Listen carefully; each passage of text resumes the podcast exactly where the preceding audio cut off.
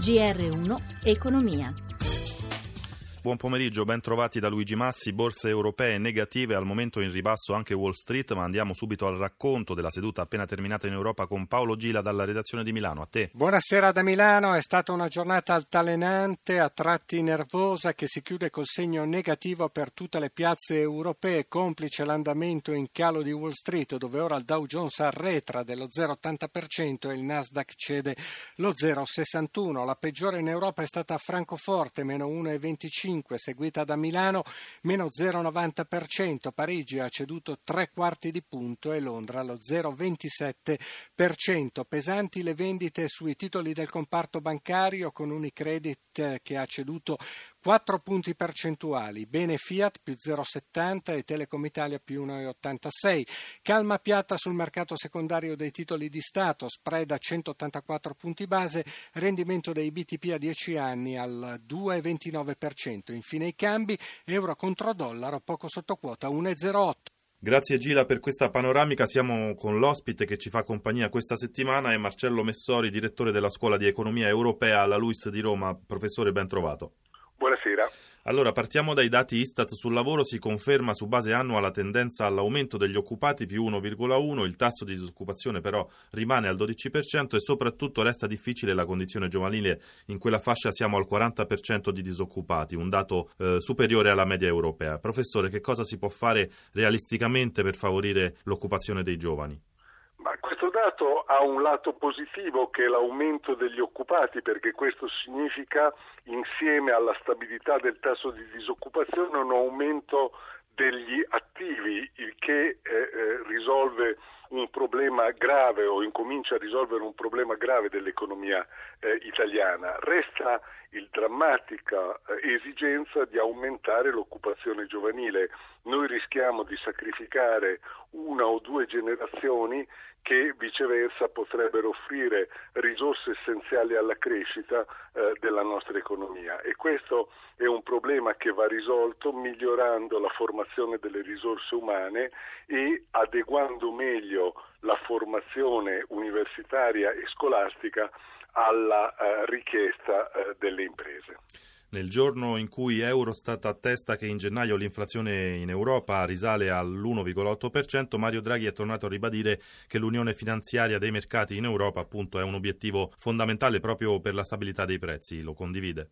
Certamente sì, è un obiettivo fondamentale. Naturalmente questo andamento migliore delle aspettative in termini di tasso di inflazione, migliore delle aspettative perché avvicina il tasso effettivo di inflazione all'obiettivo della Banca Centrale Europea, ci dice anche che politiche monetarie molto espansive e non convenzionali hanno un orizzonte eh, temporale limitato e questo per un paese ad alto debito pubblico eh, come l'Italia che ha un'esigenza di eh, comprimere gli oneri finanziari non è una buona notizia, quindi noi dovremo allinearci eh, eh in maniera rapida per poter rendere gestibile il nostro debito pubblico anche in una situazione di rialzo dei tassi di interesse. Andiamo velocemente alla vicenda dei conti pubblici italiani. Il governo, professore, sembrerebbe orientato non a eseguire una vera e propria manovra correttiva immediata, ma ad assumere degli impegni di medio termine. Non vogliamo misure depressive in questa fase, dicono in sostanza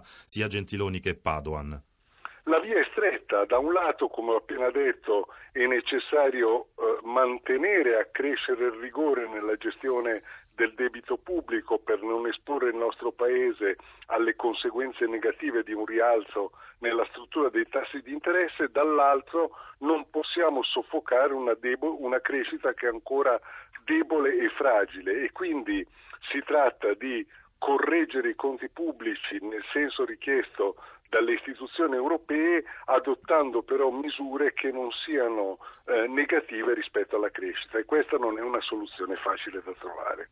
Grazie dunque a Marcello Messori per essere stato con noi, lo ritroviamo domani, parlavamo dei conti pubblici, facciamo allora il punto sul difficile negoziato, delicato negoziato tra Roma e Bruxelles con il servizio di Americo Mancini. Saranno due aspetti che possono apparire a questo punto formali, ma il governo non ne vuole sapere che l'intervento appaia sotto la forma lessicale di manovra correttiva e soprattutto che sia sia depressiva. Per questo la lettera conterrà sicuramente degli impegni, ma con una tempistica che non deve apparire come quella per cui si è risposta ad un ultimatum. Dunque si pensa di inserirli, ma nel DEF, che verrà reso noto non prima di aprile. Al di là delle schermaglie, una qualche risposta il governo italiano la deve comunque dare perché nemmeno possiamo permetterci la procedura di infrazione per deficit eccessivo in un momento in cui non godiamo certo di una situazione politica all'insegna della chiarezza e della governabilità. Alla vigilia della lettera le misure ipotetiche in campo sono diverse. Si punta molto sulla lotta all'evasione cambiando il meccanismo di pagamento dell'IVA per cui non la pagherebbe più il venditore ma l'acquirente, ma potrebbe esserci anche un aumento delle accise sui tabacchi, forse anche sulla benzina. Si è pensato all'aumento dell'IVA di un punto che in tempi di bassissima inflazione o addirittura deflazione non sarebbe più un bagno di sangue per i consumi, ma non sembra più tra le priorità.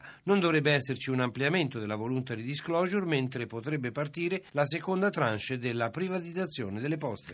E proseguiamo parlando ancora di occupazione. Il governo su pressione di Cisle e Will lavora alle modifiche della normativa sui voucher lavoro. Il ministro Poletti apre al dialogo, ma la CGL, che sul tema, lo ricordiamo, ha chiesto e ottenuto la possibilità del referendum abrogativo, resta cauta. Sentiamo Anna Trebbi. I risultati prodotti dall'introduzione della tracciabilità sono positivi. La corsa ai voucher si è fermata, ma aspettiamo a cantare vittoria. Sono passati solo due mesi, dice il ministro del welfare Giuliano Poletti e aggiunge. Pensiamo che bisogna intervenire, modificare la normativa nello spirito della origine e quindi avere voucher che vengono utilizzati sostanzialmente solo per il lavoro accessorio e per il lavoro occasionale. Comunque c'è un dialogo col Parlamento, ci sono delle leggi in discussione, incontreremo le parti sociali perché abbiamo un dialogo aperto anche sui voucher. Riportare i voucher al loro utilizzo originario è anche l'obiettivo del segretario della WIL Carmelo Barbagallo che però incalza. Il governo ci convochi subito, serve una modifica radicale bisogna fare presto per disinnescare il referendum sul quale, spiega, pesano sia la possibilità di una sconfitta sia quella del mancato raggiungimento del quorum. Se il Parlamento vuole rimediare agli abusi, basta una legge di poche righe, gli dà manforte Anna Maria Furlan, numero uno della CISL, ma ci vuole una proposta seria, osserva la leader della CGL Susanna Camusso. Potremmo rinunciare al referendum, chiarisce, solo se si facesse un istituto che non sia malato come quello attuale, che si riferisca davvero al lavoro occasionale e non sia invece una forma di dumping alle altre forme contrattuali in regia Mauro Zaninotto, Cristina Pini per l'assistenza, da Luigi Massi buon proseguimento d'ascolto su RAI Radio 1.